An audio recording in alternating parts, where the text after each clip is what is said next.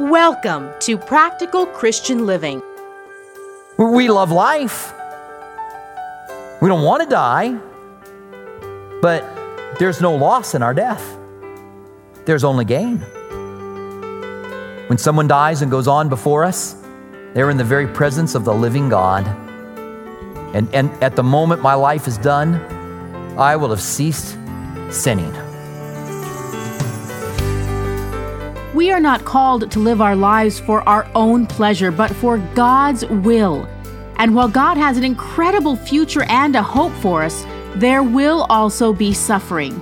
But God uses even that suffering because He is so good to bring us closer to Him, to refine us, and eventually to comfort others with the same comfort we've received from Jesus.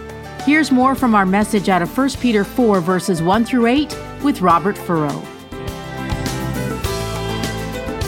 God's good at putting up roadblocks in our way, and we're good at knocking those roadblocks down and going over them anyway.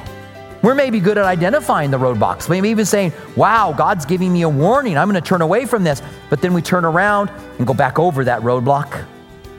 When we first began the church, there was a young man with a lot of promise in ministry at the church. He heard me teaching on a similar subject like we're teaching on today. And he heard God speak to him clearly to break off a relationship he was in. God said, If you choose this relationship, then your life's going to head towards destruction.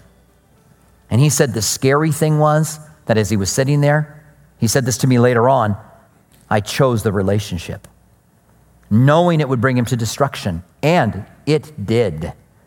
Everything in his life was, was taken out. Now, God's merciful and God's good. And today, his life is a blessing, but he went through dark, hard days because God said, That's not what I want for you. She's not who I have for you. God had someone else for him, but not her. And so it brought destruction into their lives. So it is with sin. We bring it in, and when it's conceived, what does it say in James? It brings forth death. We're enticed, it's conceived, it brings forth death. You might not die, but something's going to die. That's what sin does. Something dies. Now, you and I need the grace of God because the Bible says if any of us say we have not sinned, we're liars. So if I stand up in front of you guys today and say, I just want you guys to know that I have defeated sin in my life, you guys could say, liar. So what we need to do is call out upon the grace of God and learn to resist sin even unto bloodshed. The Bible says you have not resisted sin to bloodshed. You say, I, can't not give in to it. You haven't resisted unto bloodshed. And look at the seriousness at which Peter approaches this subject. He says in verse 1, therefore, and he's been talking about the suffering of Christ, therefore, since Christ suffered for us in the flesh, arm yourselves with the same mind. He suffered in the flesh. We think of him in the garden receiving the will of God for him to suffer. Lord, if there's any other way, take this from me. But if not, then your will be done. Arm yourself with the same mind. Lord, I don't want to suffer, but if your choice for me is suffering, then I'll receive it. For he who has suffered in the flesh has ceased from sin. Now, Peter's talking about really suffering. He's talking about suffering to the point of death because that's the only way you cease from sinning. There are those who teach that you can get to a sinless state here in your flesh, but it's a false teaching. I wish it wasn't. I wish we could overcome sin completely. But as long as we are here in this flesh, then we will be dealing with it. The key is that we have to deal with it. The key is that we've got to struggle with it. I like what Greg Laurie says. He says, some of you guys don't struggle with sin. You just give in. You're tempted, you give in. There's no struggle. We need to struggle with it.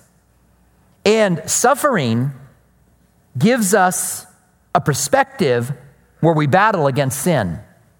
This is one of the positive side effects of suffering. one of the positive side effects of, of difficulties. There's more than one, by the way. The Bible says that in our suffering, we complete the work of Christ. So that in my suffering, the work of Christ can be completed, then I'll receive that. I don't want it.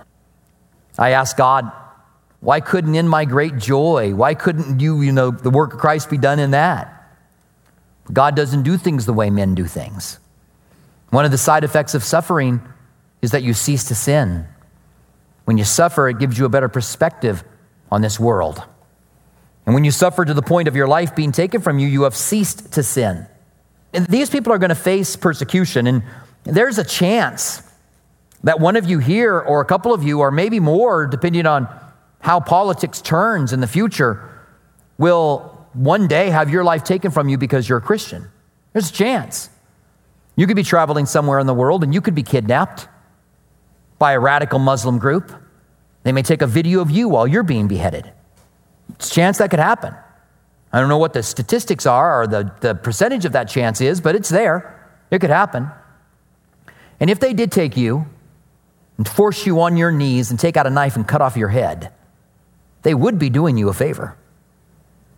That is so hard for us to grasp from our perspective because we love life. And last week, Peter said, if you love life, look at verse 10 of verse chapter 3 he who would love life and see good days, let him refrain his tongue from evil. We love life. We don't want to die, but there's no loss in our death, there's only gain. When someone dies and goes on before us, they're in the very presence of the living God. And, and at the moment my life is done, I will have ceased sinning. When I die, for you guys who are still here, and if the Lord tarries, just think that. Just think, Robert's done sinning. It's over. It's finished. He's in essence saying, There's some suffering coming, so wrap your mind around it. Get ready for it.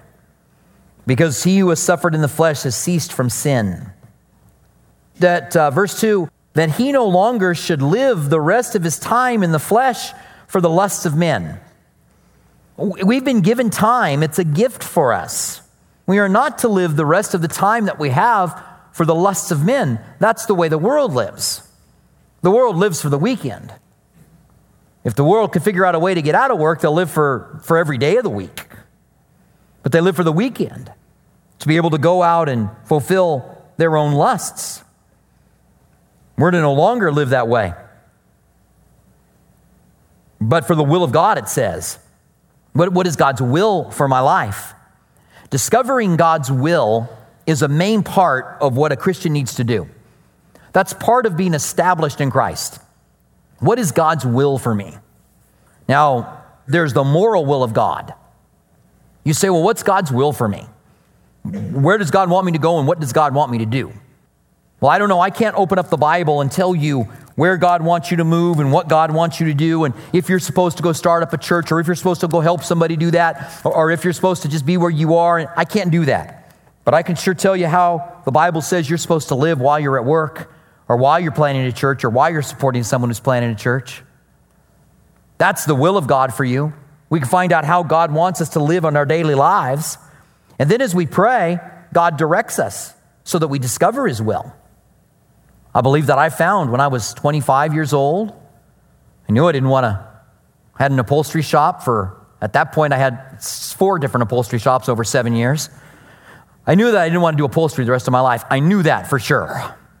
And I believe that God had a plan for my life. And it's so funny because I told people when they said, Well, what do you think God's going to have you do? I would say, I think God wants me to be a counselor.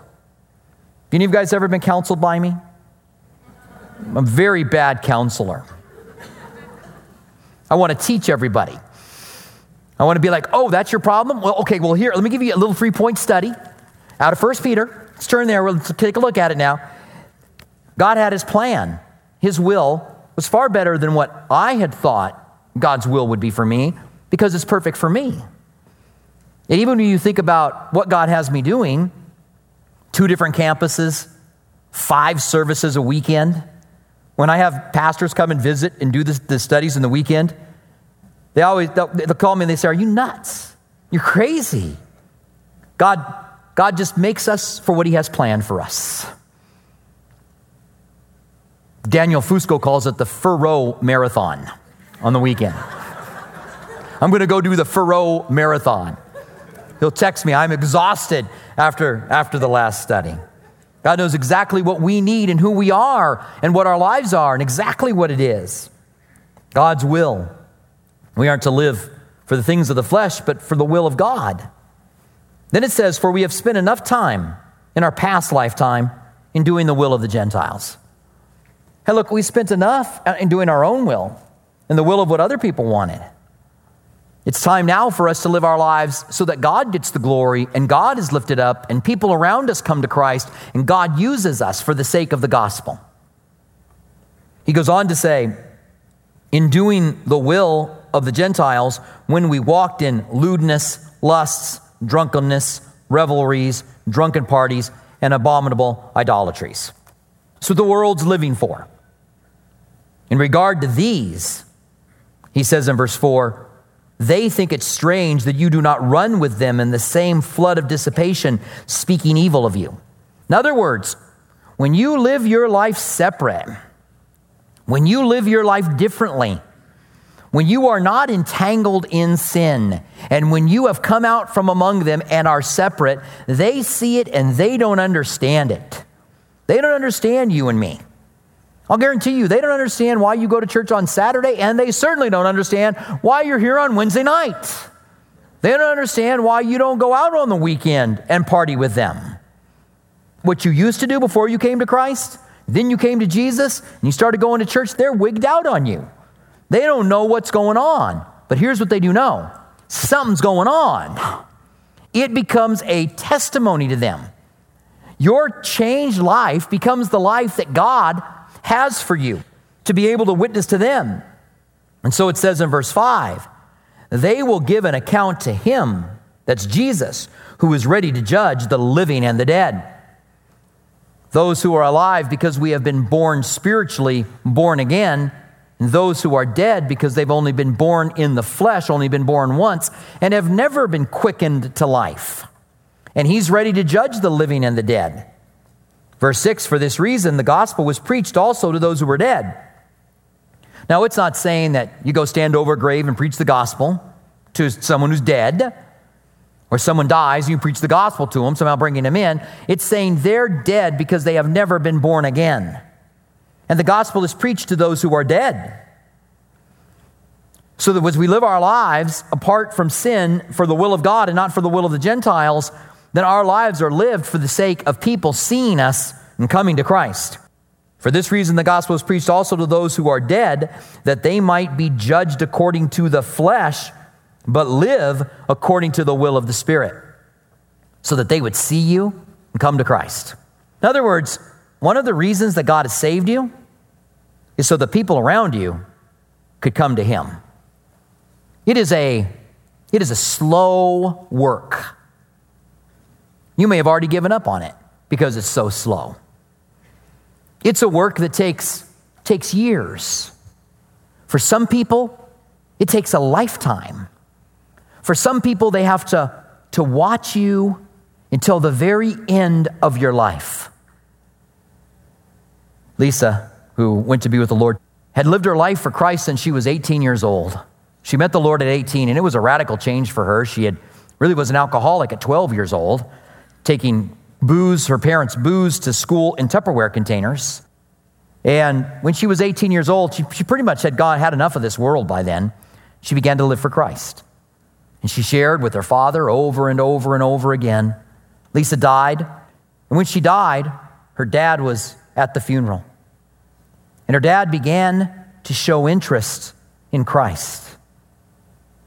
Her dad began to say, I'm going to see Lisa again. Her dad was a lieutenant colonel in the Marines, 6'4. I don't know how big he was, a lot bigger than me. One time he got mad at me on a Thanksgiving day. He'd, he'd lent us some money for a down payment on a house, and he had me out moving rocks on Thanksgiving. And I was so upset that when, when he came out and said, Come on in for, for lunch, he was going to call me in so I could have Thanksgiving, but I was outside working on rocks so I could have Thanksgiving with the family. And when he said, Come on in, I said, No, I'm moving rocks. So I stayed outside throwing rocks in the truck while they were at the table ready to eat. I was like, I ain't going. They're going to have me out here moving rocks. I'm moving rocks during the dinner time. I'm not stubborn. I'm not vengeful. I'm not spiteful. There's not a vengeful, spiteful bone in my body. Lisa came out and said, Come in and eat Thanksgiving. No, I'm moving rocks. That's what I'm doing on Thanksgiving. How many of you other guys would have done the same thing, right? I'm not the only one who would have done that, right? A little later on, he was really mad at me. I finally went in and ate with my family, by the way. A little later on, he was still mad at me. And he shook his fist at me. It's just this huge fist. He looked like John Wayne. He looked, looked at me and said, Well, do you want to fight? He shook his fist. I'm like, No, Keith, man, I don't want to fight. Before he died, well, three months after Lisa died, he died. He had cancer and he went downhill really fast after Lisa. It was almost like when Lisa died, he just lost the will to live and he just gave into it. His older daughter, Debbie, was with him one day and he got a little startled and she said something to him and he said, Is it, is it Lisa? He was just had that anticipation of seeing his daughter. And that had brought him to the place where he had made his peace with Christ. It was a long work. He was a hard nut to crack. And it took, a, it took her life to do it. It took a lifetime and it took her life to be able to get him to the place. And so we don't see people come to Christ and we think, well, it's, not, it's no good. Me living for Jesus, no one's ever come to the Lord because of me. You don't know what's going on. You don't know what God's doing. And you don't know the souls that you are rescuing from hell. The Bible says that he who turns a sinner from the error of his ways saves a soul from hell. Now, despite other people's theology, that means we save souls from hell. Our lives being lived in the righteousness of God and the will of God rather than the will of a Gentile makes such a difference that the lives that we live, which are not a year or two years or five years or 10 years, but it is the rest of our lives, will be lived for His glory. And listen, if Jesus tarries and you live for him and then you die for him, then people will come to Christ.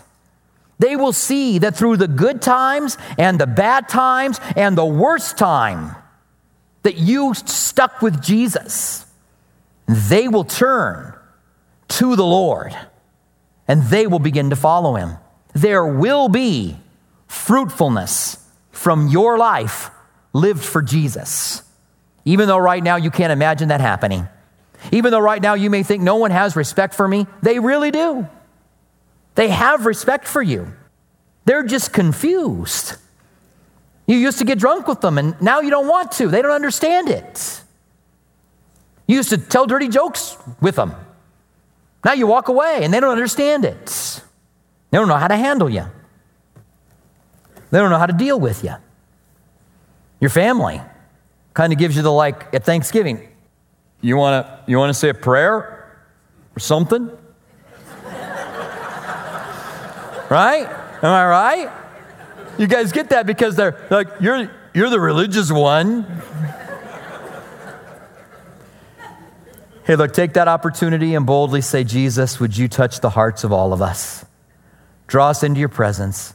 Give us, give us boldness to love you just be bold in your prayer. Pray that Christ would be, be present and that the people there would come to know him. Just be bold in your prayer. They're going to give you an opportunity once a year to pray over a meal. Then take it. Be bold in your prayers. Look at it again, verse 5. They will give an account to him who is ready to judge the living and the dead. For this reason, the gospel was preached also to those who are dead, that they might be judged according to the men in the flesh, but living according to God in the spirit. But the end of all things is at hand. Therefore, be serious and watchful in your prayers. Therefore, be prayerful people, because the end of all things is at hand. Either Jesus is going to come back for you or you're going to go to him. Time is short. Redeem the time and do the work. Again, it's not short, quick work. It's long and it's drawn out. And it takes time, and the results are you got to have the patience of a farmer. You got to sow the seed, you got to water it, you got to go to harvest to bring it in. We got to be patient. in doing so. In verse 8, and here's the key, and we're probably going to cover 7 and 8 again next week, by the way. But in verse 8, here's one of the keys. And above all things, and I love that, above all things, this is the very highest thing for us. We'll definitely cover this again next week. Have fervent love for one another, for love will cover a multitude of sins. Above all things, have a fervent love for one another. Love will allow you to be able to pour your life into those around you. Love will allow you to sacrifice. Love will cover those multitude of sins. The whole passage is on sin. What God wants from us, first of all and most of all, is that we would love one another. We say, I go to church, I read my Bible, I say my prayers, but I can't stand my husband. I don't have anything to do with him. Well, I'm really spiritual.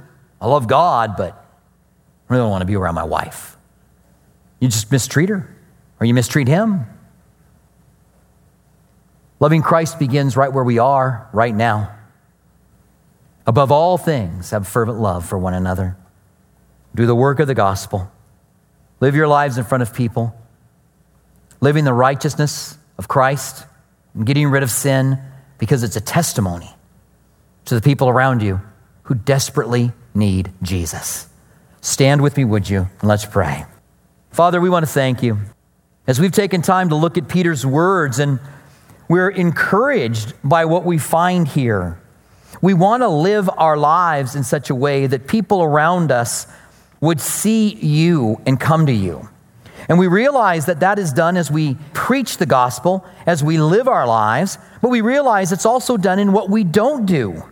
Because we are not sinning, because we are not living for those things that we used to live for, because there's a difference in who we are.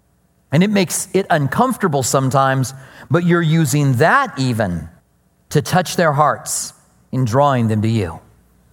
And Lord, help us that we don't give in to sin because it's enticing and because we think I'm okay, I can handle this.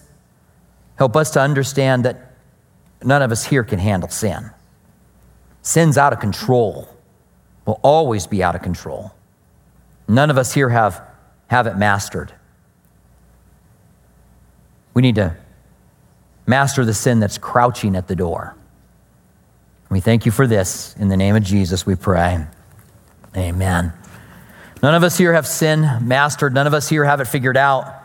If you think you do, you're only fooling yourself. Sin's desire is for you, God told Cain. It's crouching at the door, he said, and its desire is for you, but you must master it.